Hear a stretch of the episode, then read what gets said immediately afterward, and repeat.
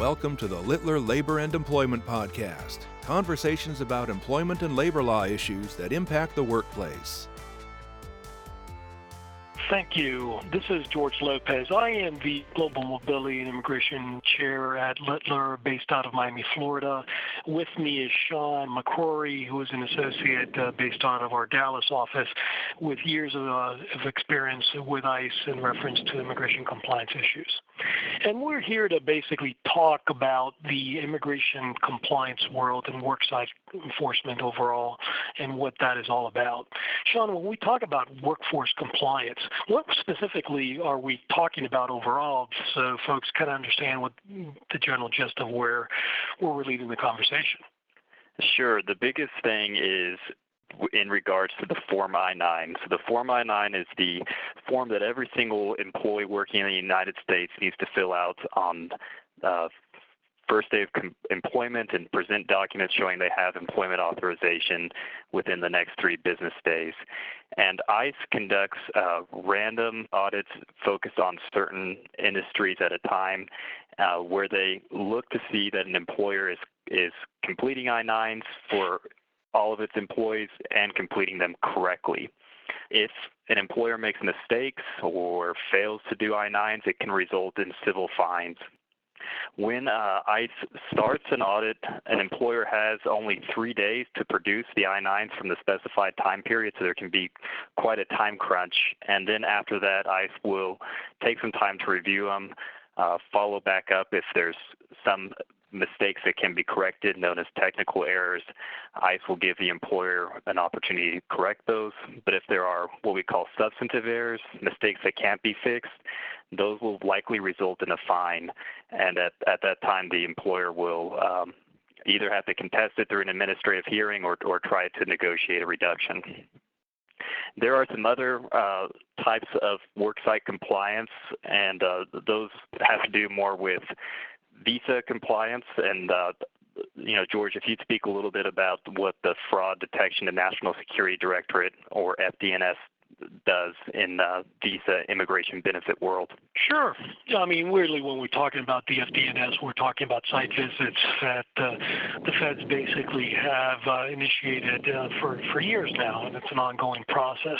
Certain visa categories have been subject to it. For example, the H visa, which is the most common type of visa used, the L visa for intercompany transfers, H visa is for professional workers, uh, and there's talk of expanding that to other visa categories and making it mandatory overall overall. Uh, we are seeing an increased number of site visits, but that's been occurring systemically throughout the last couple of years.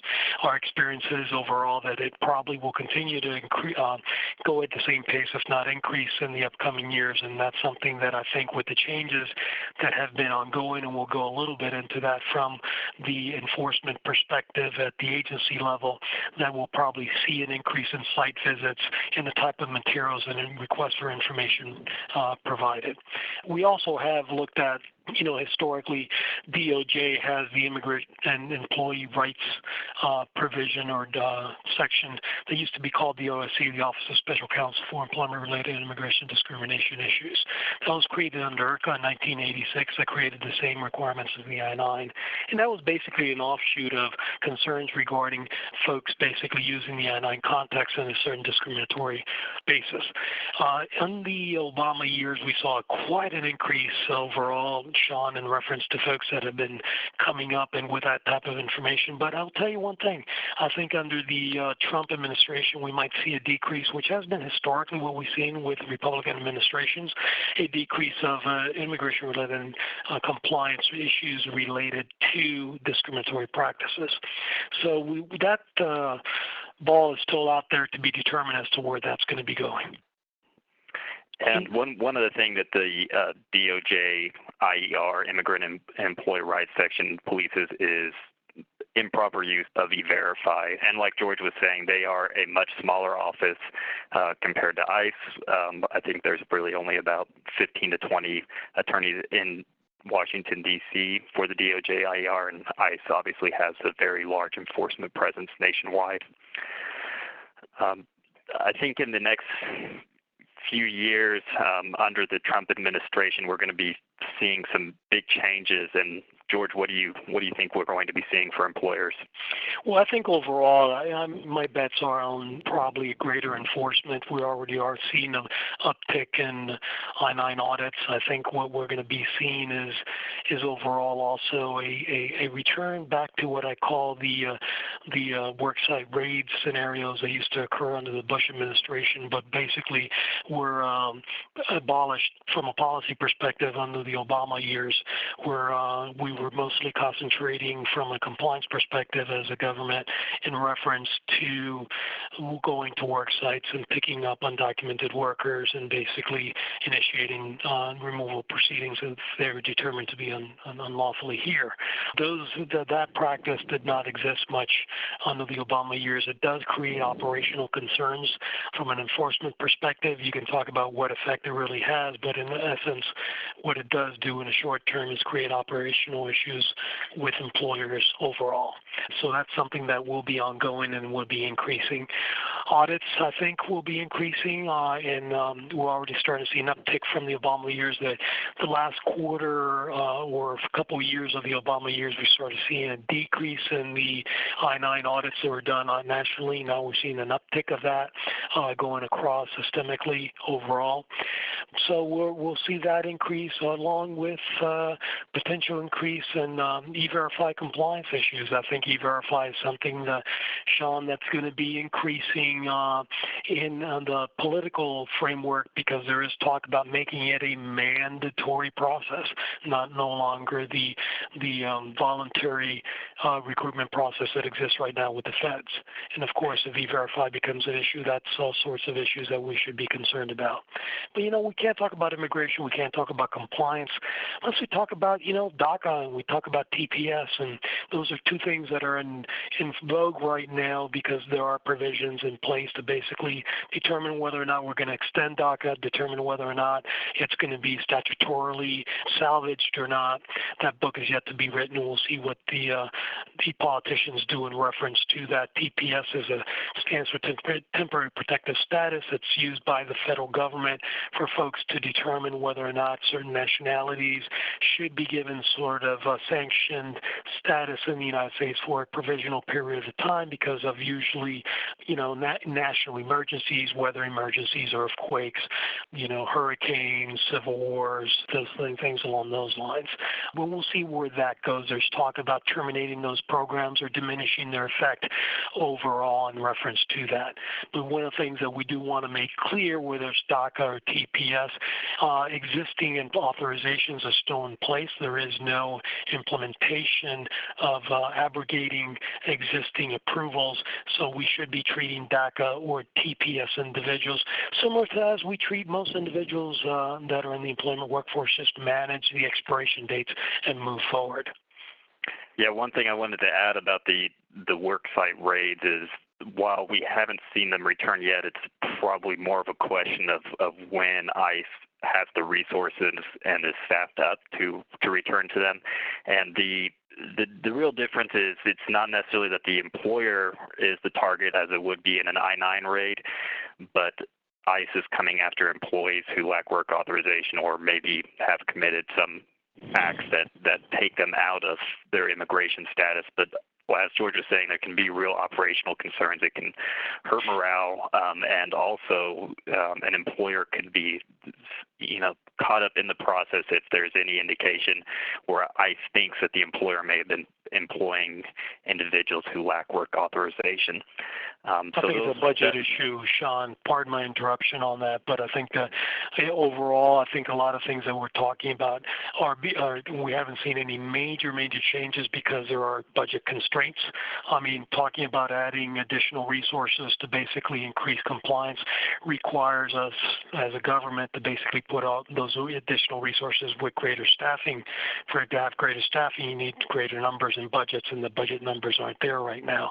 Would you agree with that, or do you think that that's not really as big of an effect as I'm thinking? Yes, I agree, and I think that you know specifically as as you were saying with DACA, now that the ball is kind of in in Congress's court, it'll be interesting to see the horse trading if there's you know for years states have been trying to different states have implemented mandatory e-verify use. There's a good chance that if immigration benefits are extended, for example, DACA, then the people who are more pro-enforcement will insist on increased use of E-Verify or mandatory use of E-Verify. And that's probably what we'll be seeing is, is, is a give and take with if there are any extension of benefits, there will also be uh, definitely increased enforcement.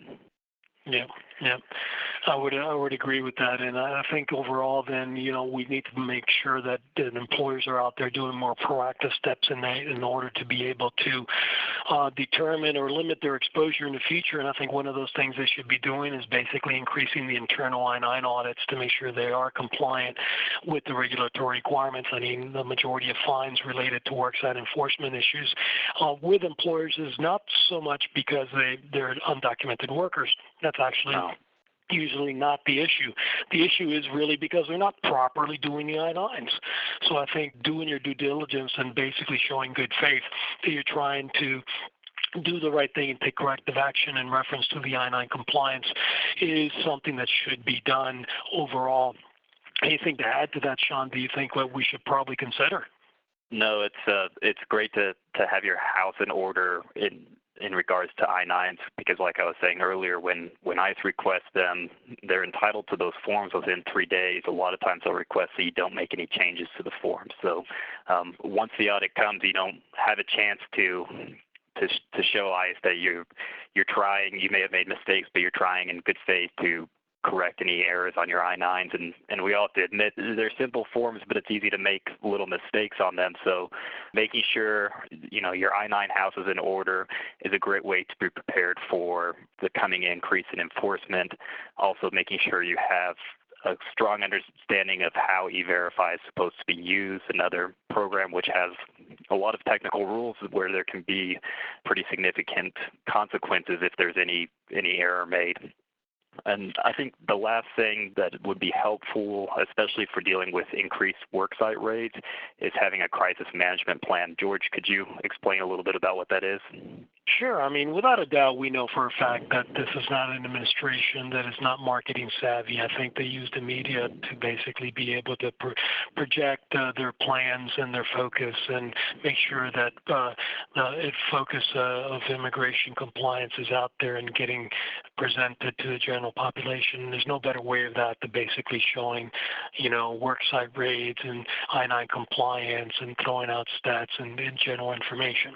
As a result of that, you know, it has been historically advised by us to make sure we have a good crisis management plan because the media is always good to point out, for example, you know, there's been a worksite raid in reference to plant X or company Y, uh, but they don't come back and say, well, you know, six months later and say, well, that resulted in nothing because the company was compliant.